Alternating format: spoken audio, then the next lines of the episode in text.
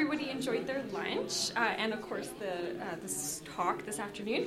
Uh, so I just want to give a quick shout out. Um, so some thank yous to uh, Shaw TV, uh, who broadcast the the SACPA sessions, um, Lethbridge Herald, CKXU Radio 88.3. Um, they um, do some lovely media coverage of our events. Uh, Country Kitchen Catering, we would like to thank you for our meal um, and your support. And of course, the University of Lethbridge. Um, just a, a, quick reminder uh, for anybody who hasn't, um, the SACPA memberships are $25 and you're uh, encouraged to purchase uh, one uh, this afternoon. You can see Sheila over here if you'd like to do so. Um, so, uh, just a quick heads up for next week will be uh, a very interesting topic. I know Chelsea Schubert fairly well, and she's always engaging. So, she's going to be talking about bees and pollinators. Are they essential to our food supply? So, I highly recommend coming out to catch her with that, that speak, speaker. So, with that, I think we'll open up the floor to some questions. So, let's welcome Claudia back, and um, we'll start answering questions. Okay.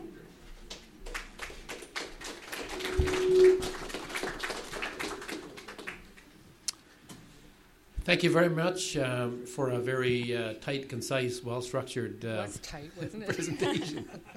I think you probably can organize things. Um, I heard you lauding the research. My name is Terry Shillington.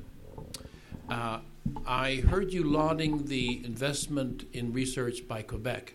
Yes. Uh, would you care to say how it is in Alberta and uh, how we compare to other provinces besides Quebec?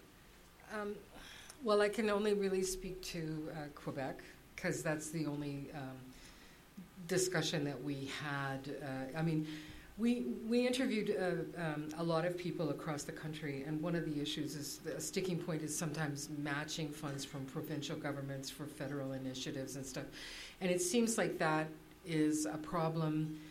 Um, in particular, in Alberta because the Alberta government priorities are so specific. Um, and you know that they align with um, with oil and gas, fiber, and and food, and you know they, they have they traditionally have these sort of four priorities that were quite specific to the local economy. So we heard that a lot. Um, I, but we didn't actually talk about how provinces are structured. It wasn't part of the mandate of the panel, except that Rémi Quirion, who is the chief scientific officer of Quebec, happened to also to be on the panel, and he talked a lot about how they do things there, and we were all like, "Oh my God, how can we get on that train?" Um, they just made a really conscious decision that this is important to them. It's almost seen, I think, as a cultural artifact that there be French language research intensity, and that they want to support that. So they've uh, many of the recommendations actually that uh, we are made from we, we made for the panel reflect practices that are already in place in Quebec, just because they've already been looking around. Yeah. Yes. Sorry, I, I, keep looking to the audience. Again, I enjoyed your presentation. Thank you, Thank you very much. My name is Mike McKeag. Hi. My question revolves around uh, the concern that I seem to be seeing um, about around research and governments telling scientists what they can and can't say, what they can and can't release, and we're hearing like south of the border where they're taking words off websites and all that. Could you kind of comment how much is our research dollar kind of tied to that issue? Well, I think that's what I was trying to uh, allude to, although maybe not as clearly as I, I, I dreamed I was, uh, uh in that 70 30 split.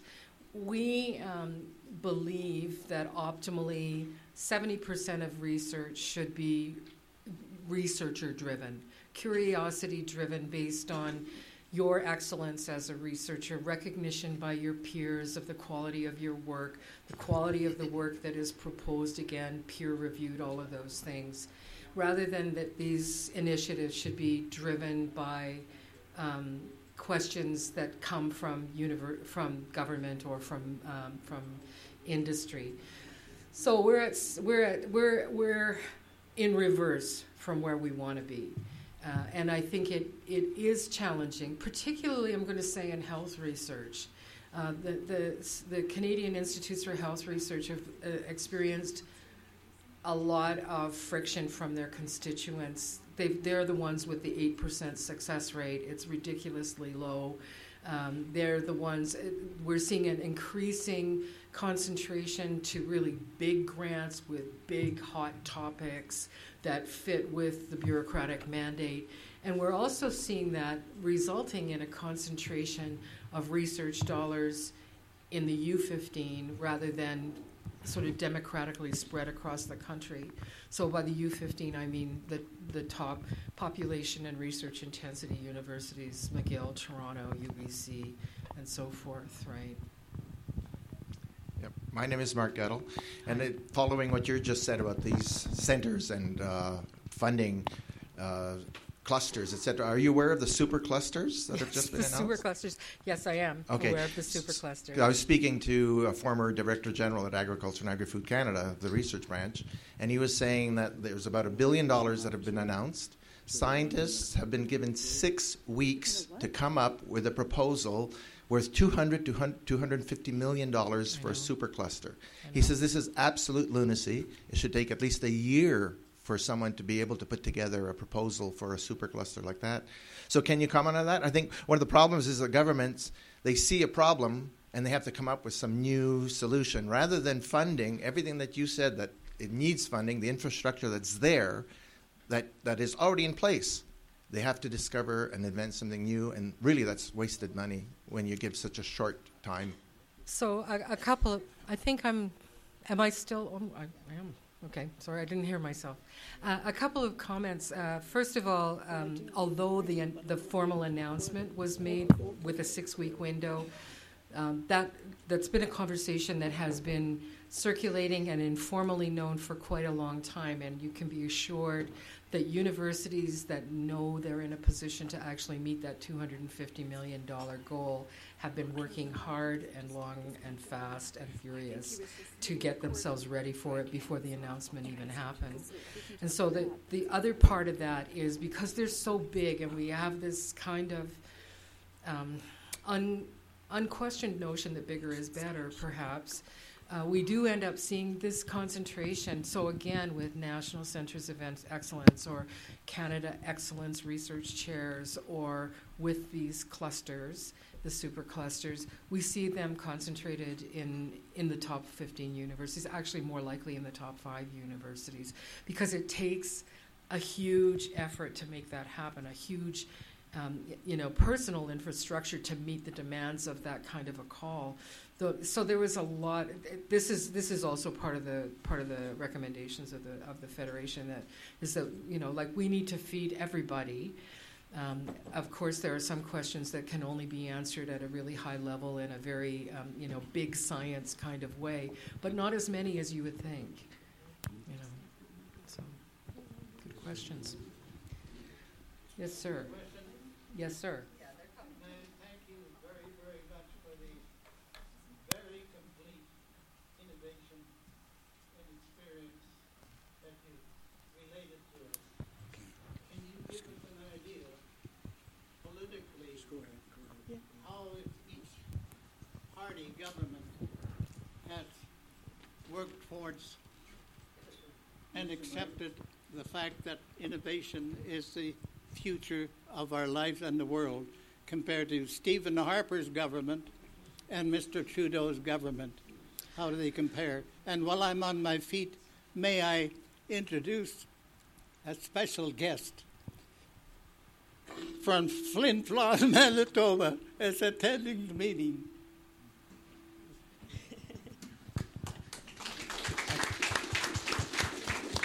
Um, Claudio, how about you answer that question and then if, if you'd like to say.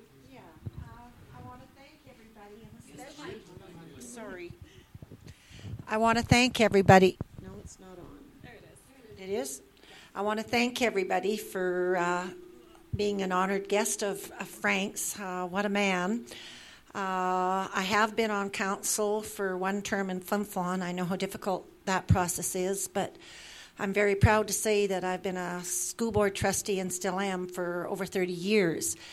And uh, when we talk about youth and we talk about government and we talk about innovation, uh, without innovation and people, and I see it from the young end, uh, knowing where they're going and where they can be taken to with all the unrest in our in our lives today.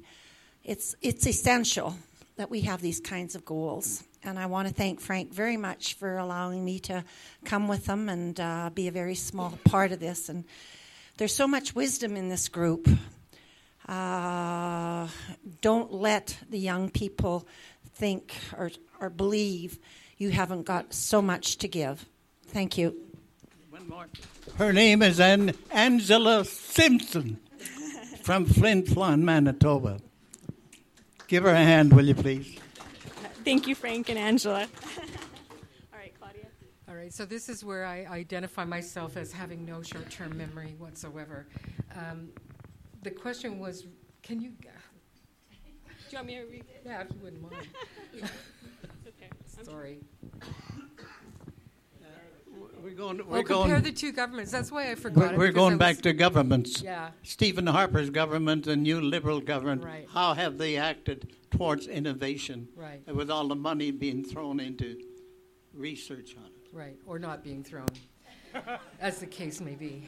Um, I mean, I think so. I, uh, you know, as a as a as a university bureaucrat, I, I'm I'm told you know to be careful, but but I'm you know as a social scientist, I've never been careful, so I don't quite know what to say about those two things. But um, what we found, so we we traveled across the country. We interviewed, as I said, people who are just starting their research careers and people who have reached the pinnacle. We talked to people who have Canada Excellence research chairs. We talked with graduate students. We talked with people from schools like Mount St. Vincent with 2,000 students to people from schools like the University of Toronto with 60 or 70,000 students. We heard the same things over and over again uh, that the last 10 to 12 years. So we did our our investigations two years ago, pretty much right after the change of government, and it was a uh, one of the very first initiatives made by the by the Liberal government. That that people felt. I mean, we, we like I said, we had people crying. Uh, people um, spoke passionately about their work and spoke with extreme frustration about their inability to conduct it under the current conditions. And I'm going to say that that was also true of the bureaucrats with whom we worked. We were given a secretariat from the um, Ministry of Science and, and, and, uh, and Innovation to work with. And it was like they, it was like it was a, to, to quote Pierre, uh, Pierre Trudeau's son, that just uh, uh, aged me right there, didn't it? That to quote to quote Justin Trudeau, it was like sunny days. You know, there was just this sense that we are no longer muzzled. We actually can do. I mean, because these are smart people who work for the government. They're well educated, they're well trained, and they're dedicated. And you know, we can do our jobs now, and we can take this project forward. So I got a real strong sense of optimism and relief and hope um, in those rooms, uh, both uh, with with my colleagues and fellow researchers, but also with bureaucrats and decision makers. Yeah. Hello, uh, my name is Tarmitri. Thank you, Claudia, for coming. I think this is your second time It is to speak to yeah. us. My question is how come there aren't that many rich people in Canada who contribute money through endowment funds and we have to depend so much on government funding? How come do we not have as many rich people as the United States? Or even Israel. Yeah, so we did have a little conversation over lunch in that sense. Um, Lethbridge does Lethbridge. Uh, Lethbridge is not endowed like the University of Toronto is endowed. For example, you know, just like even Calgary is not endowed like Edmonton is endowed. Just the length of the institution, the um, uh, the, the alumni, the sort of precedent setting, all of those things.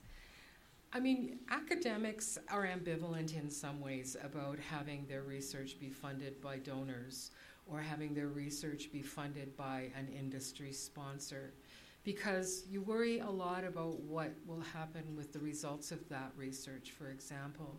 We were talking about industry sponsored research and how it might be that in order to get that funding, you have to sign uh, uh, an agreement around intellectual property that you do the research and then that becomes the property of the funder. And then five years later, if you have a brilliant insight and you want to go back and use that data, that belongs to the funder. That's you know these are really different kinds of of ways of doing research, from giving a researcher money to do what it is that they are expert in and that they can lead the direction of. So just to go back to the comments around innovation, Nowadays, I think we are hearing so frequently that re- research and innovation are terms that are used interchangeably. But I'd like to uncouple those two terms because I think innovation really does focus on this sort of commercializable, is it utilitarian kinds of questions. And sometimes the, the questions that we engage in that are critical to good living, that are critical to long life, that are critical to citizenship aren't commercializable and aren't innovative. They're just important, you know. So I, that would be my, you know. Thank you. Thank you so much. I'm Bev Muendel Atherstone. Hi. I talked to you a minute ago. um, we have to find a different term other than sexy, as my husband was saying, because uh, talks can be riveting and important and critical, but they don't aren't necessarily sexy and yours was all of the above. Um, my concern about what happened under the Harper government and what is happening in the South to our neighbors to the South has to do with taking away um, good research and going from truth, the truth in research, to truthiness or plain out and out lies. So it seems to me that our whole democratic institution is under attack when we when we don't have the opportunity for our universities to do, as you're calling it, um, pure pure research. I think is what it, what it used to be called, pure research, or research in the, from the researcher's perspective. Yeah, curiosity driven. Like there's a curiosity driven. It, yeah. Yes, yes. So um, my concern is that um, we've already gone through hell with that bad, horrible Harper government. Um, now we have the liberals, which are really just the flip side of the same coin of the conservatives, and we're going to be. You would like us to write letters and and uh, sign a petition and so on. But I'm wondering, are you also in touch with the New Democrats?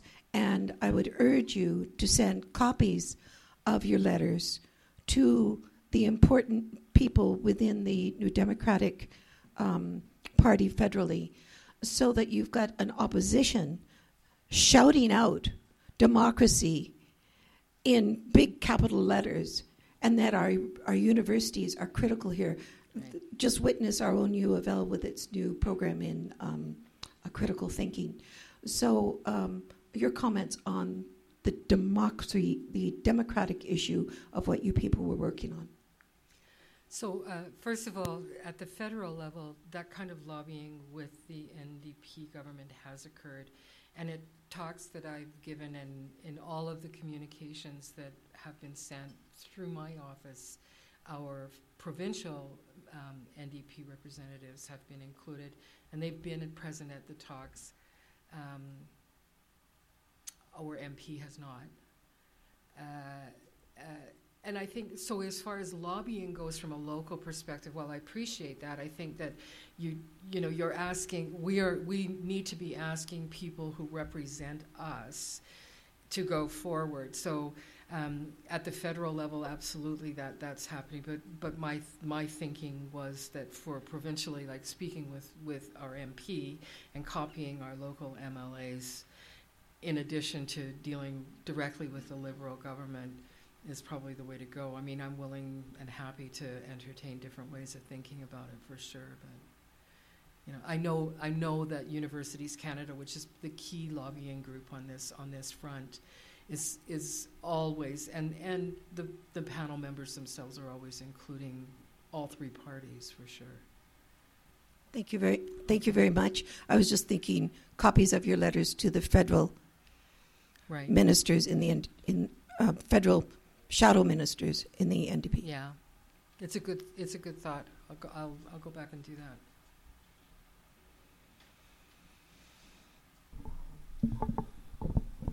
Hello, my name is Knut Peterson. Thanks for coming again, Claudia. Uh, my question relates to uh, we do we have had some some rather big gifts by individuals to the university. The Prentice Institute is one. Uh, Ray uh, is another one who uh, stepped up to the plate.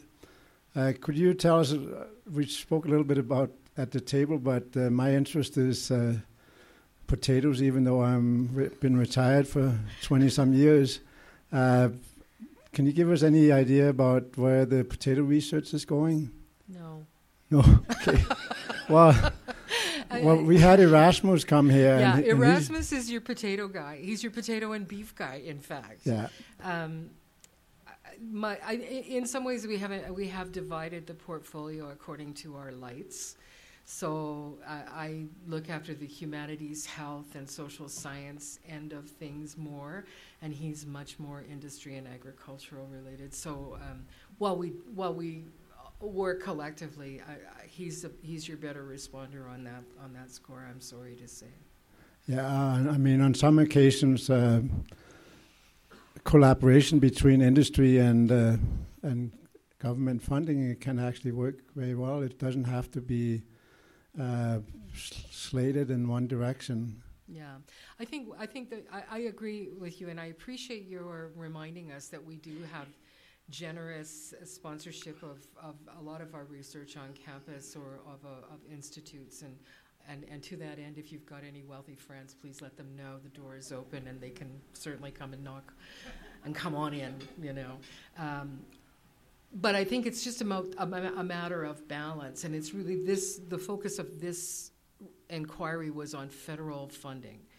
And, and federal funding has followed suit in that sort of pro pro industry, pro commercialization, or even pro like I mean, um, post Truth and Reconciliation Commission. A lot of the calls that we're seeing are indigenous, and what we need to you know are in, are related to indigenous issues. And, and that takes a lot of time and it takes a lot of connection and it takes time to build capacity. And and people who should be doing it are people from the communities themselves and that will take time. So sometimes there's these kind of unreflexive and very quick responses. It's like let's get some money in there and let's do that and let's target it towards something because that's the problem that's in you know on on my desk or in front of mind. And and you know, maybe those initiatives would happen. They might happen slowly and differently, uh, you know, but because the government will make these very targeted calls, you step up and you do it, whether it's exactly the way you would approach it or whether the timing is perfect for what you would do. So it's so with federal funding, it's really just about getting the balance right. And yes, industry needs to bring their money to the University of Lethbridge. That would be nice. Um, this will just be our last question. Douglas Mitchell. Oh, Douglas Mitchell. Uh, I was hired uh, in 1956 as a research scientist in Ottawa, coming from Scotland, as you may recognise, and um, spent 20 years in Ottawa doing little. Uh, well, I was going to ask you about adjectives. We, we keep, we always use the basic and applied. Whether adjectives you, you didn't use them at all used innovative and fundamental and other words of that Right. ilk. So maybe you should clarify. I can unpack that for you, sure. so, uh, are you are you a scientist?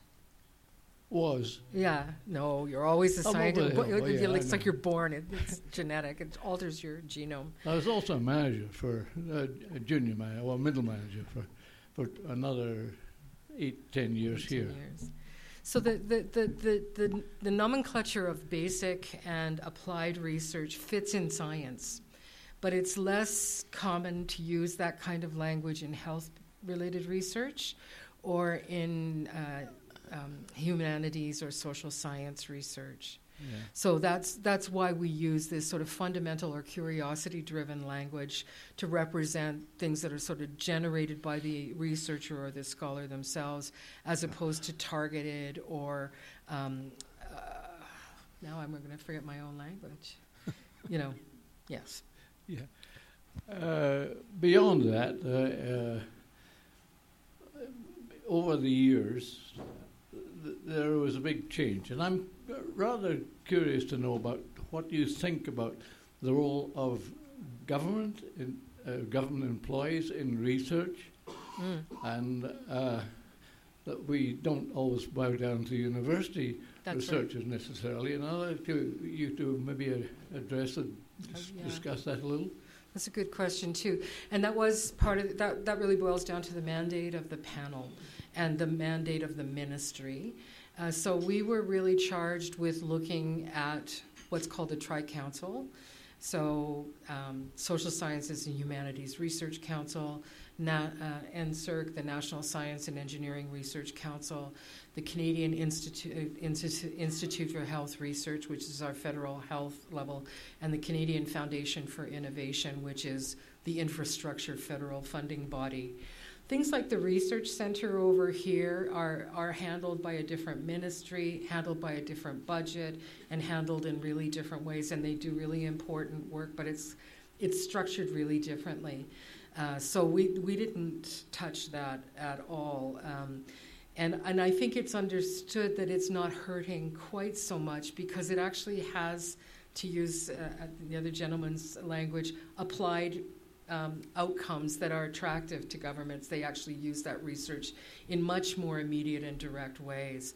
The issue that we were really looking at is, is faculty, basically, faculty and graduate students who may not have that kind of directly identifiable line in their work that you know that is appealing in that way and we found that those guys are pretty under under undernourished if you want to use that language you guys are so oh no sorry. I just i just want to say you are one of the smartest and most well-informed audiences including my colleagues at the university that i've that i've had the pleasure to speak with. So I, i'm really grateful for this opportunity. Thank you. Uh, thank you very much, Claudia. Um, so before we wrap up, I just um, would like to ask if there's any um, maybe question you'd like to send everybody home with to think a little bit more about, or a comment, or kind of a, a point to summarize that you really want to. I thought I just. Yeah, that's fine too. I, I don't have a take-home message except that I've, if I could, uh, I will take on board the, the commentary about speaking with um, with people at with shadow ministers at the federal level and, and include that in the mail out. I will send something via Knut for people who may or may not wish to either. Um, you know, to send to send the email forward as a sort of a petition to the relevant bodies, um, and and I do I do mean what I said. You know, you're a pretty smart bunch, and you know, it, uh, we, we need an elder program in the institution that might help us to steer the, steer the ship straight. That would be good. Thank you very much.